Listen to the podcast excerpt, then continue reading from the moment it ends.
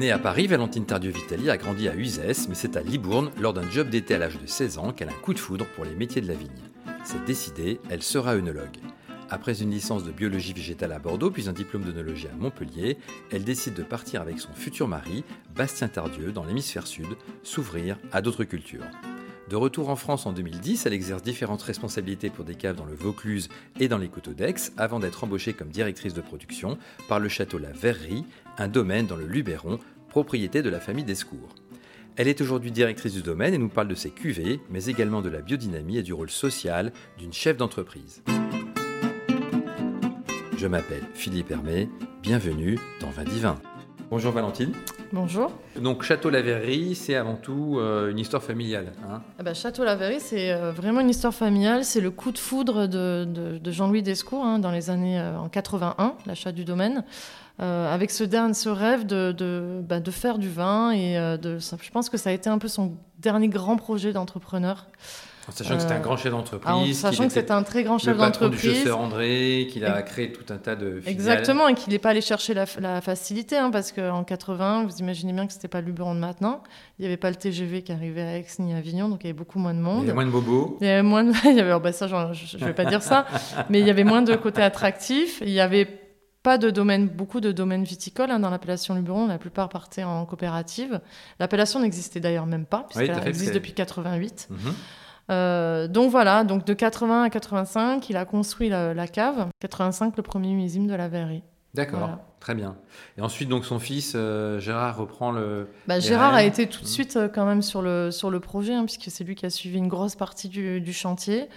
et puis son fils, ben voilà, va, Gérard va, va s'investir. Et puis ensuite, le petit-fils, Christopher Descours, qui, qui va reprendre un peu le, le, si on peut dire, le lead sur les dernières années. Sur les dernières années, d'accord. Et donc vous arrivez en 2017, euh, responsable donc de la production. Euh, c'est quoi votre feuille de route en fait? Qu'est-ce que euh, qu'est-ce que Christopher Descours vous, vous, vous, demande en fait? Ou qu'est-ce que le, votre prédécesseur vous vous, vous, demande? Est-ce que, est que du coup on a une, une volonté d'aller faire de la, plus de premiumisation du domaine C'est quoi le... Bah, je pense que la volonté de, Jean-Louis Descours, dès le départ, ça a été de faire le meilleur possible et d'exprimer ce terroir. Je pense qu'il était très attaché au lieu. Euh, il avait compris qu'ici, il y avait quelque chose de particulier. Et on le voit d'ailleurs dans la, façon dont le, domaine a été préservé, hein, avec, euh, je vous ai dit hein, tout à l'heure, ces bois, euh, tous ces bois, ces prairies qu'on a gardés. On n'a pas eu une volonté d'utiliser de, 100% de la surface disponible. Donc c'est vraiment exprimer un terroir et faire le meilleur possible. D'accord. Et donc euh, en 2018, euh, votre prédécesseur Olivier Adno euh, donc quitte ce domaine pour aller justement gérer un, domaine qui vient d'être racheté par le groupe, hein, domaine italien Biondistanti en Toscane. Et donc là, vous devenez finalement la patronne du château La Verrerie. et donc, du coup, vous êtes quand même sur un, domaine assez important, 60 euh, hectares euh, de vignes, plus le reste du domaine avec des oliviers. Euh, donc c'est un, beau challenge quand même. Ah, c'est un énorme challenge. je vous avoue que je ne m'étais pas posé la question au départ. ça m'est venu comme ça. Et je me suis dit, bah, c'est un, un, beau challenge. J'adore ce domaine. Je, je, trouve vraiment qu'il y, a quelque chose de particulier ici. Donc je me suis dit, bah, il faut que je relève le, le pari. Et c'est beaucoup de travail je vous cache pas, euh, parce qu'il faut être à plusieurs endroits en même temps. Oui, c'est clair. puisque je, cumule un peu les, les, tâches.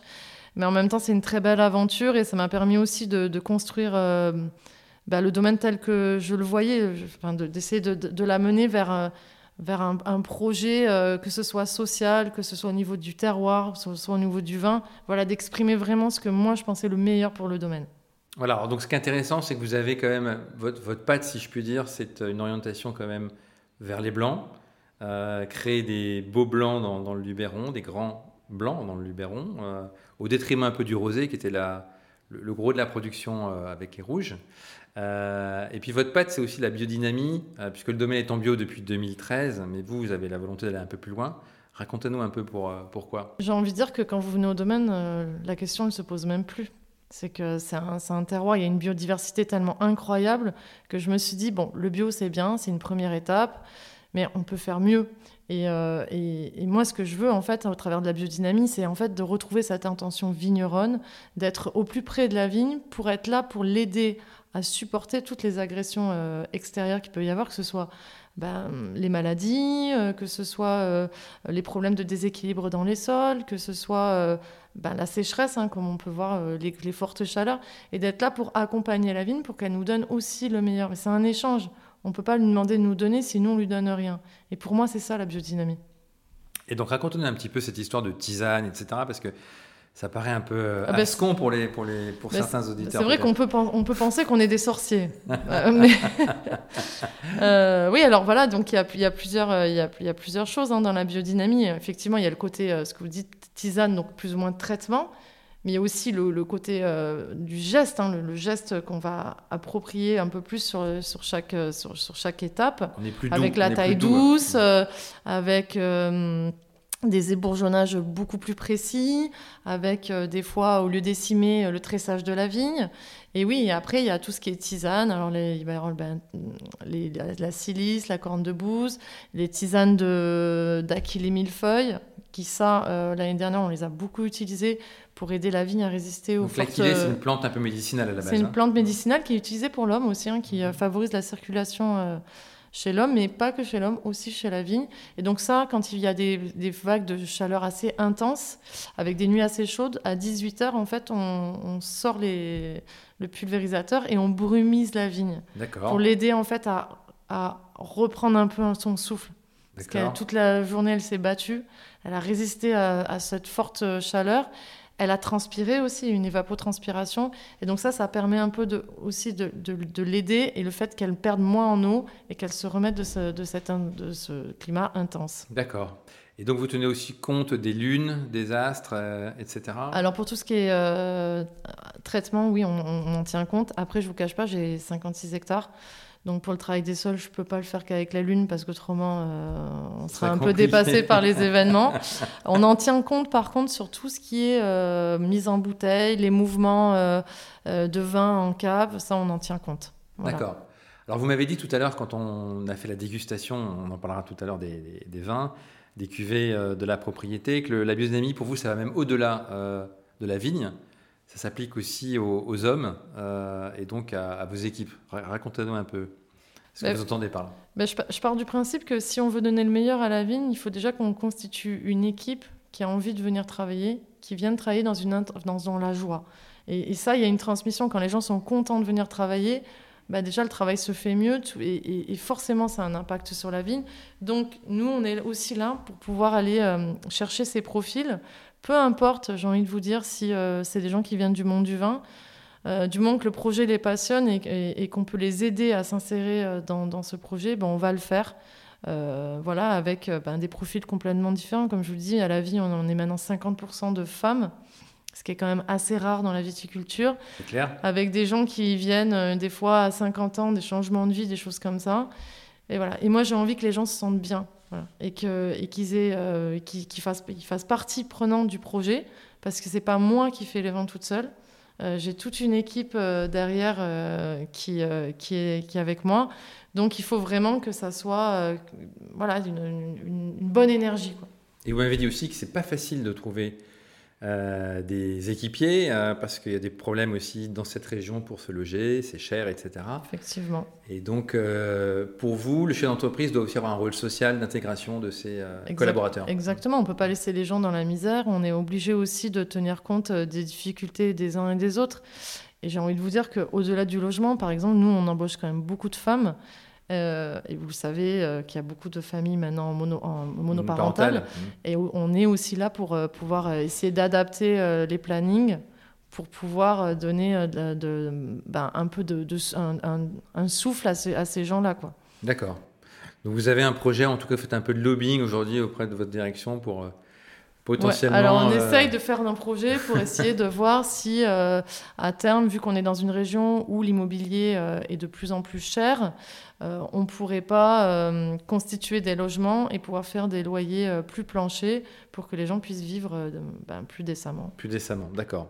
Superbe. Alors on va revenir à la, au cœur du métier hein, que, que, que, sont les, les vins.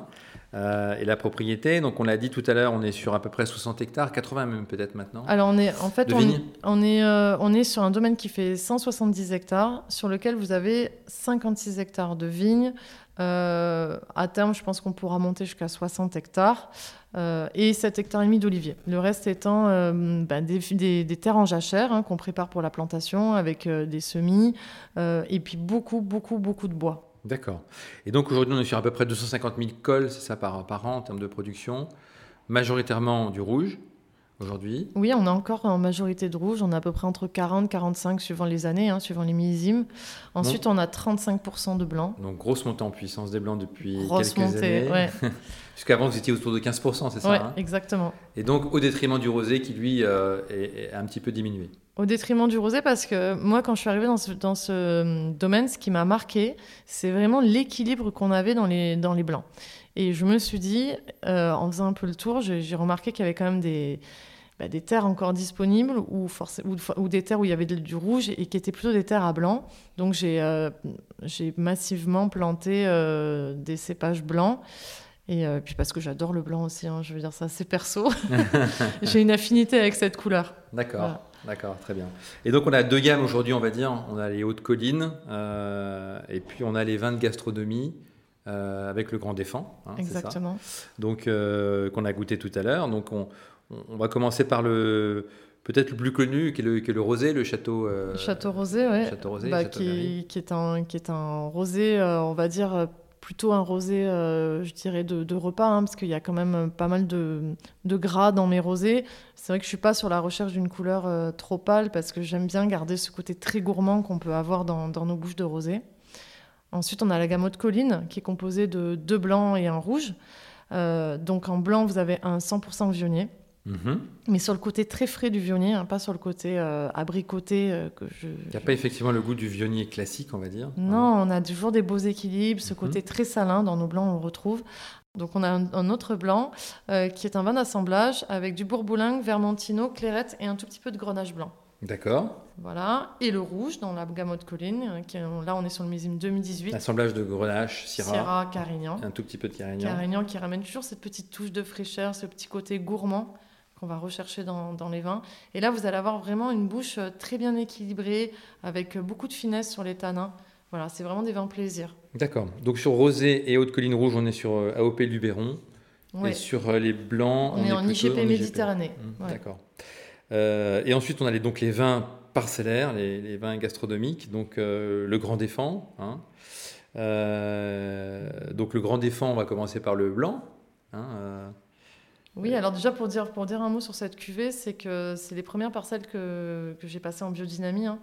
Pour le coup, c'était quand même les plus simples. C'était parce qu'il y avait moins de, moins de, production. Donc, euh, je voulais un peu m'exercer. hein. C'est pas forcément évident. On, on, apprend tous les jours aussi euh, dans nos métiers.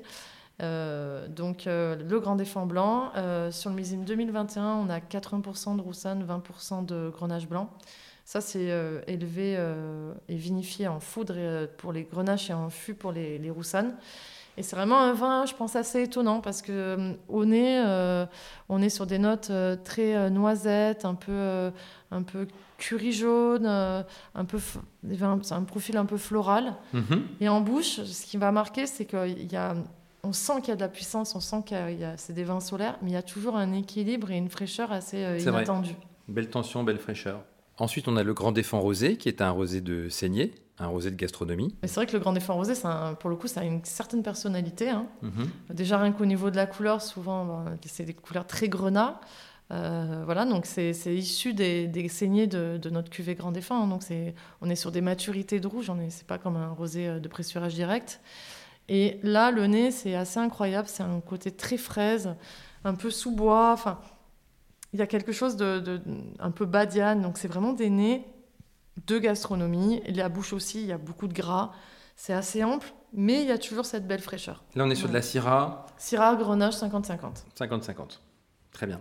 Et enfin, le Grand Défend Rouge, euh, qui lui euh, et 100% Syrah, c'est ça? Enfin, pas tout à fait cette année, mais. Alors, effectivement, ça, le Grand Défunt Rouge, ça a toujours été un vin avec une dominante de Syrah assez importante, à savoir que nous sommes sur une appellation d'assemblage et que nous n'avons pas le droit de faire un 100% cépage. ça. Voilà, donc il y a toujours entre 1, 10, 5 de, de, grenache. Et là, pour le coup, sur le millésime 2020, qu'on a goûté tout à l'heure, on est sur 85% de Syrah et 15% de grenache. D'accord.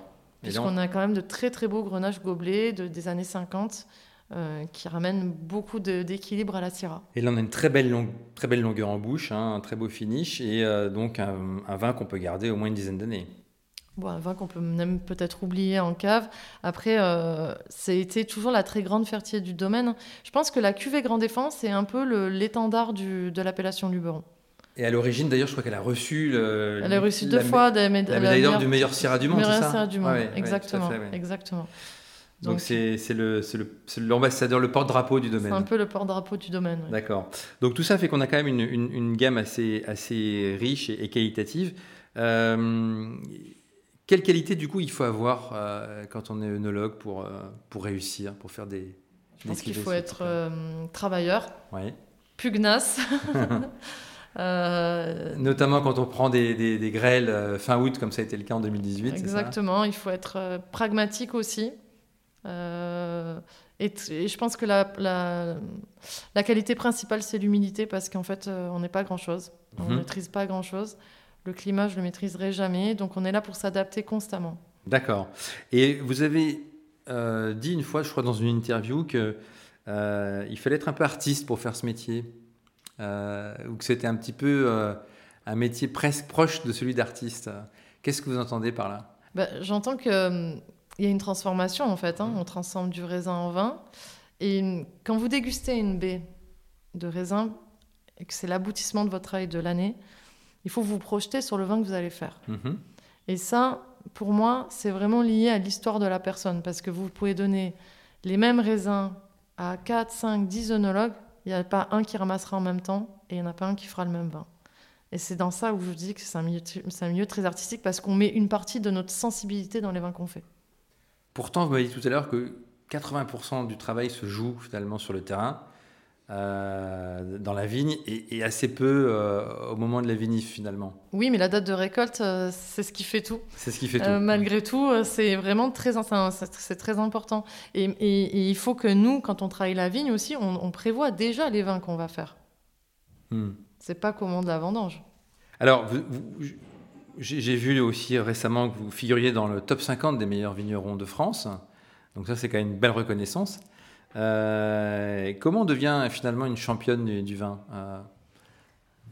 Ben, je pense que c'est pas ce qu'on cherche au départ. Hein. On cherche à faire le meilleur. Euh, après, ben, quand on est reconnu, je, ne vous cache pas, ça fait, ça fait plaisir. Mhm. Mais moi, j'oublie pas d'où je viens. J'oublie pas quel est mon métier et, et je reste concentrée sur ça. D'accord. Et c'est un travail d'équipe aussi, j'imagine. C'est un travail d'équipe. voilà, je, comme je vous disais, je, suis un peu un chef d'orchestre en fait. Hein. Si j'ai pas les bons musiciens, ben, tout s'arrête. Hein. C'est plus compliqué d'être une femme euh, pour s'imposer dans ce milieu? Au départ, ça allait. Ben, après, moi, je, ça Vous disiez tout à l'heure qu'à l'entretien. Ça fait quand même quelques années que je, que je suis dans le monde du vin et ça, ça, a beaucoup changé hein, entre le moment où j'ai eu mon diplôme et, maintenant, on voit de plus en plus de femmes qui, euh, qui viennent euh, dans ces métiers-là. N'empêche que c'est quand même compliqué parce que je pense qu'il faut avoir beaucoup de caractère parce que pour manager certaines équipes, ça, ça, reste, ça reste dur. Après, moi, j'ai la chance que bah, M. Descours m'ait donné toute sa confiance. Hein. Mhm. J'étais jeune, j'étais une femme, voilà. Est-ce que vous avez des, des modèles aujourd'hui ou des, des, conseillers ou des, des gens qui, qui, vous aident euh, dans votre euh, réflexion euh, oui, je suis conseiller euh, au niveau euh, viticole avec Monsieur Chouvet, qui, qui est, un, qui est quelqu'un qui est pas mal sur Châteauneuf, qui suit beaucoup de domaines. Mhm. Je trouve que c'est très important parce qu'il me fait une synthèse souvent des, bah, des, des, des, dernières recherches, de, un peu les, par exemple, là, je me pose beaucoup de questions sur les cépages. Qu'est-ce qu'on va mettre comme nouveau cépage et, et, ces gens-là, ils nous aident aussi à synthétiser de l'information parce qu'on n'a pas forcément toujours le temps d'aller à droite, à gauche goûter. Donc ça, c'est bien. Euh, au, niveau, bah, au niveau vinif, euh, Je vous cache pas que mon mari vient aussi m'aider. voilà. Et, les modèles, pour moi, c'est les gens qui sont des vignons, qui ont vraiment un amour pour leur vigne. Et j'en connais. Je vais te donner par exemple l'exemple de Clément Pinard, de la famille Pinard en, Sancerre, où eux, ils m'avaient dit une fois euh, Pour moi, faire du vin, c'est être un jardinier de la vigne. Et, souvent, je pense à cette phrase et je me dis C'est tellement vrai. Quelle est, à part effectivement euh, les, cuvées que vous produisez, les vins de la région, la dernière euh, claque dégustative que vous avez prise, vous avez goûté quelque chose et vous vous êtes dit waouh, c'est incroyable ce qui me met toujours une claque, c'est surtout quand je sais que c'est des cépages qui sont compliqués. Je, donne un exemple, le Cabernet Franc. Mhm. Pour moi, c'est euh, un peu comme le Grenache, c'est-à-dire que ça peut faire des vins incroyables, mais ça peut aussi faire des vins affreux. Mhm. Et donc derrière, il y a un grand vigneron. Et, euh, moi, je, je, nommerai, euh, j'adore les vins de Philippe Allier. Je trouve que voilà, il a une maîtrise de ce cépage on sent qu'il euh, y a eu des heures et des heures et des heures de travail dans la vigne. D'accord. À part le vin, est-ce que vous avez une autre passion? La cuisine. bah oui, ça va avec. Ça hein. va avec, ça va, avec, d'accord. J'adore manger, j'adore partager et euh, préparer, euh, préparer effectivement ben, les, les casse-croûtes pour les équipes pendant les vendanges. Et, et, se mettre autour d'une table aussi, c'est un moment de partage. Quels sont les, les projets que vous avez à court ou moyen terme pour, le domaine ou... Ben déjà de passer, euh, là on est à 28 hectares en biodynamie, donc j'ai les premiers vins qui sont en train de sortir en biodynamie et il me reste encore quelques hectares, donc ça c'est un gros projet. Euh, après, ben, mes autres projets, c'est ben, faire monter la qualité des vins en règle générale. Hein. Je pense que le fait de, monter ces hectares en biodynamie, on va ramener beaucoup plus de profondeur au vin un côté un peu, enfin, quelque chose de plus profond. moi, c'est ce que je vais rechercher. Et puis, j'ai envie de vous dire, après, il faut stabiliser tout, tout ça aussi. Hein. Mm-hmm. Euh, on a toujours des projets. Je pense qu'après, il faut prendre une phase de réflexion, voir comment ça fonctionne et avoir de, nouveaux projets. Quoi. On arrive au terme de cet entretien. Est-ce qu'il y a des choses que vous souhaiteriez ajouter qu'on n'a pas abordées? Non, euh, écoutez, je pense qu'on s'est tout dit. C'était euh, un plaisir de vous recevoir au domaine, en tout cas. Bah, merci beaucoup, en tout cas, pour un, de m'avoir reçu, deux, d'avoir pu déguster toutes ces cuvées. Merci et puis je vous, souhaite une bonne continuation. Merci. Merci, au revoir. Merci d'avoir pris le temps de nous écouter et de nous être fidèles. Vous êtes en effet toujours plus nombreux à écouter ce podcast, à nous suivre sur les réseaux sociaux. Si vous avez apprécié ce contenu, partagez-le autour de vous et n'hésitez pas à nous créditer de 5 étoiles. Si vous n'êtes pas encore abonné sur Apple, Deezer, Spotify ou Amazon, vous pouvez retrouver ce contenu sur vindivin.fr. Ce podcast a été créé avec le soutien de Alma, société de conseil en croissance digitale. Dans le prochain épisode, nous resterons dans le sud avec la découverte d'un rosé effervescent fabriqué par un groupe qui se définit comme innovateur de la bulle depuis 1959. En attendant, portez-vous bien.